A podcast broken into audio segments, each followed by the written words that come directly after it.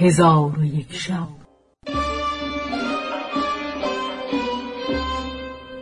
چون شب دویست و پانزدهم برآمد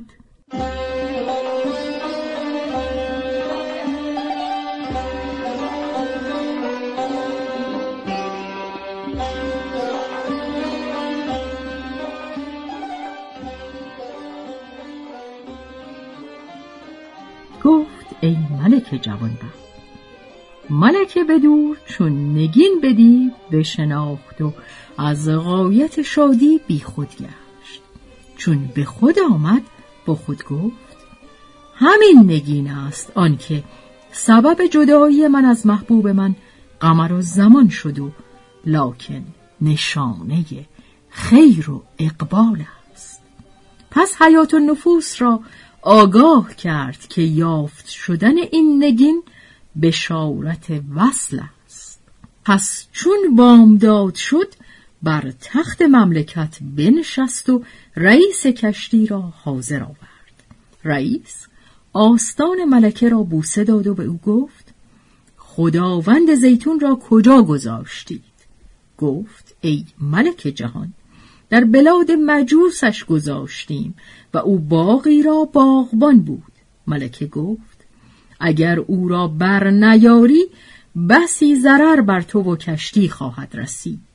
پس بفرمود بزاعت کشتی را به جایی گذاشته مهر بران بزد و به ایشان گفت خداوند زیتون قریم من است. اگر او نیاید همه شما را و مال شما را به یقما دهم. پس بازرگانان روی به رئیس کشتی کرده او را وعده مزد دادند که بازگشته باغبان را بیاورد و پیش رئیس بنالیدند و گفتند که ما را از این ورته خلاص کن. پس رئیس به کشتی درآمد و بادبان کشید و باد مراد بوزید همان شب به جزیره برسید و از کشتی به در آمده به باغ اندر شد و آن شب قمر و زمان به یاد محبوبه خود ملکه بدور محزون و اندوهناک نشسته و نخفته بود و به ماجرای خیش همی گریست. پس رئیس در باغ بکوفت.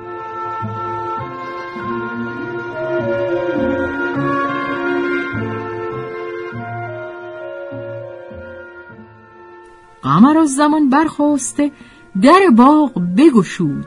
ملاحان او را برداشته به کشتی در آمدند و بادبان برافراشته کشتی براندند و شبان روز همی رفتند. ولی قمر زمان سبب این حالت نمی‌دانست.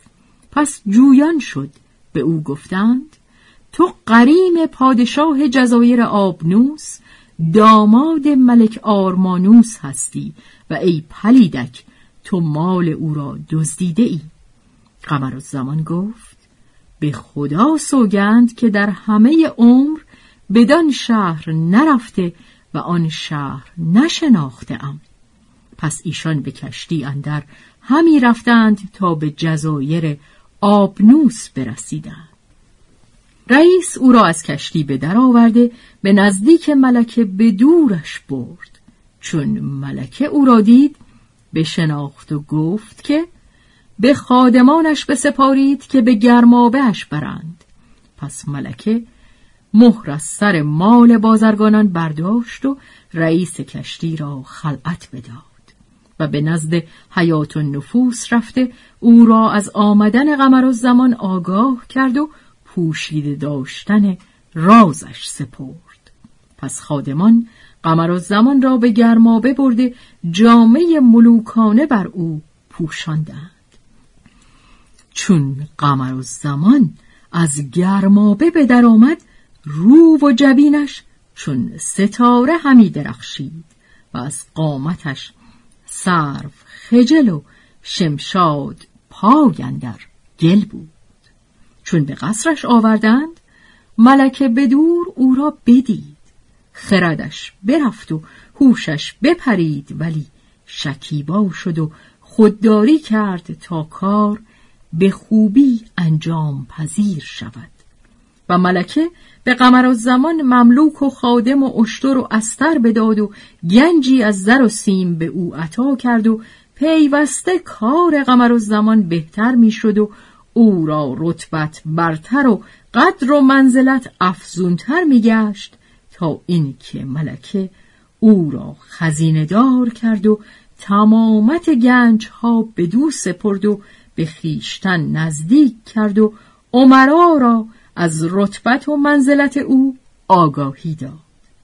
ارباب دولت همه او را دوست می داشتند و ملکه به دور همه روزه به رتبت او می افزود و قمر زمان سبب نمی‌دانست و قمر زمان را بس که مال و گنج به هم رسیده بود به همه کس مال میبخشید و بزرگ و کوچک را خلعت همی داد و هیچ گاهی از خدمت ملک آرمانوس قفلت نمی کرد.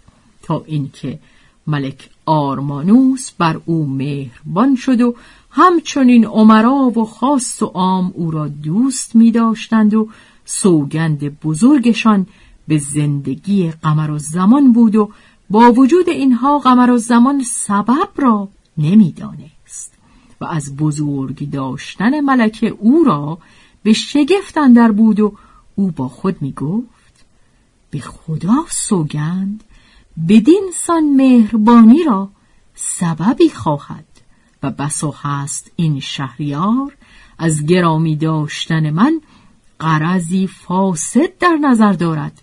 ناچار من از ملک دستوری خواسته از این شهر سفر کنم.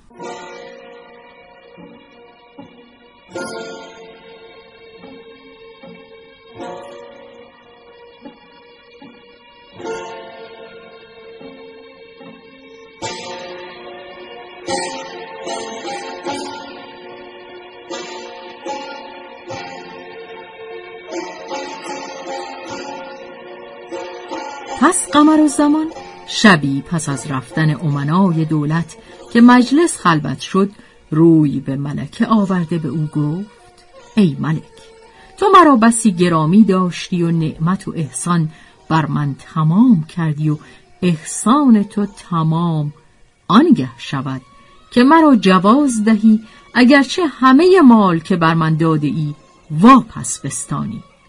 ملکه به دور تبسم کرده به او گفت با اینکه تو را نعمت و عزت و شادی و راحت به غایت برسیده چون است که قصد سفر داری و مهنت به خیشتن همی پسندی.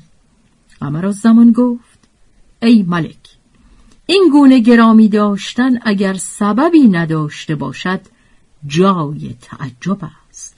خاصه اینکه رتبه ای که مرا به آن نواخته ای شایسته خردمندان و سال خوردگان است.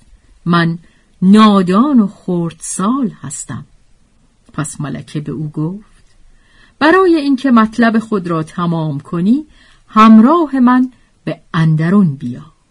و او را برداشته به اندرون رفت و در اتاق خوابگاه پهلوی خیشتن بنشانید و با او شوخی کردن آغاز کرده و ملاعبت نموده و گفت سبب گرامی داشتن این است که من به سبب زیبایی و خوبرویی که تو راست بر تو عاشقم و به زلف و خال و قد به اعتدال تو مفتون هستم. قمر و زمان شرمگین شده گفت هرگز باور نداشتم که ملک را این قسم بی آزرم ببینم و حالیه هم جدا استدعای مرخصی کرده و جواز سفر می‌خواهم. پس ملکه به دور چندان بخندید که به پشت در افتاد و با قمر زمان گفت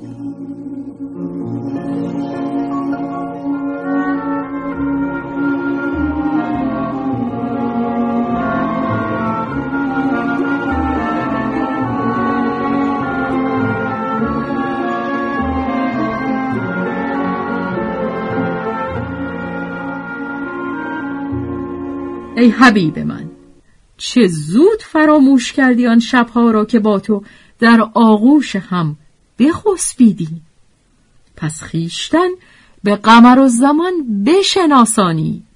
قمر و زمان دانست که او ملکه بدور دختر ملک قیور است. در حال او را به سینه گرفت. او نیز این را در آغوش کشیده از همدیگر بوسه برو بودند. پس از آن به خوابگاه وسال اندر بخسبیدند و گفته شاعر بخواندند. امشب مگر به وقت نمی‌خواند این خروس؟ اشاق بس نکرده هنوز از کنار و بوس. پستان یار در خم گیسوی تابدار چون گوی آج در خم چوگان آبنوس. یک دم که چشم فتنه به خواب است زینهار بیدار باش تا نرود عمر بر فسوس. لب بر لبی چو چشم خروس ابلهی بود برداشتن به گفتن بیهوده خروس. پس از آن ملکه بدور ماجرای خیش از آغاز تا انجام با قمر و زمان باز گفت قمر و زمان نیز سرگذشت خود را به ملکه فرو خواند.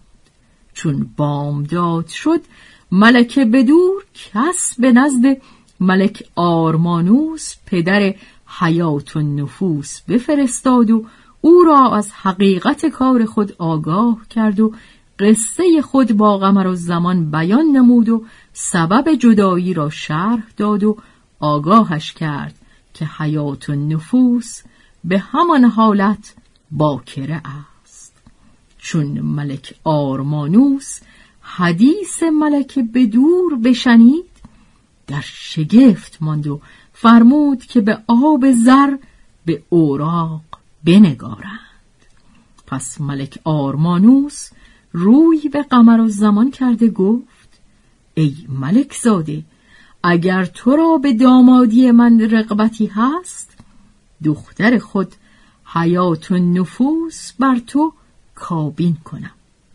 قمر و زمان گفت با ملکه مشاورت ضرور است. چون قمر و زمان مشورت به ملکه بدور کرد ملکه گفت آری رای همین است. تو او را کابین کن و من از کنیزکان او خواهم بود. از آنکه او را بر من بسی نیکویی هاست. خاص پدرش که ما را غرق احسان کرده. پس چون قمر و زمان ملکه را بدین کار مایل یافت و دید که ملکه به حیات و نفوس رشک نمی‌برد با ملکه بر این کار هم رأی و یک دله گشتند. چون قصه به دینجا رسید بامداد شد و شهرزاد لب از داستان فرو بست.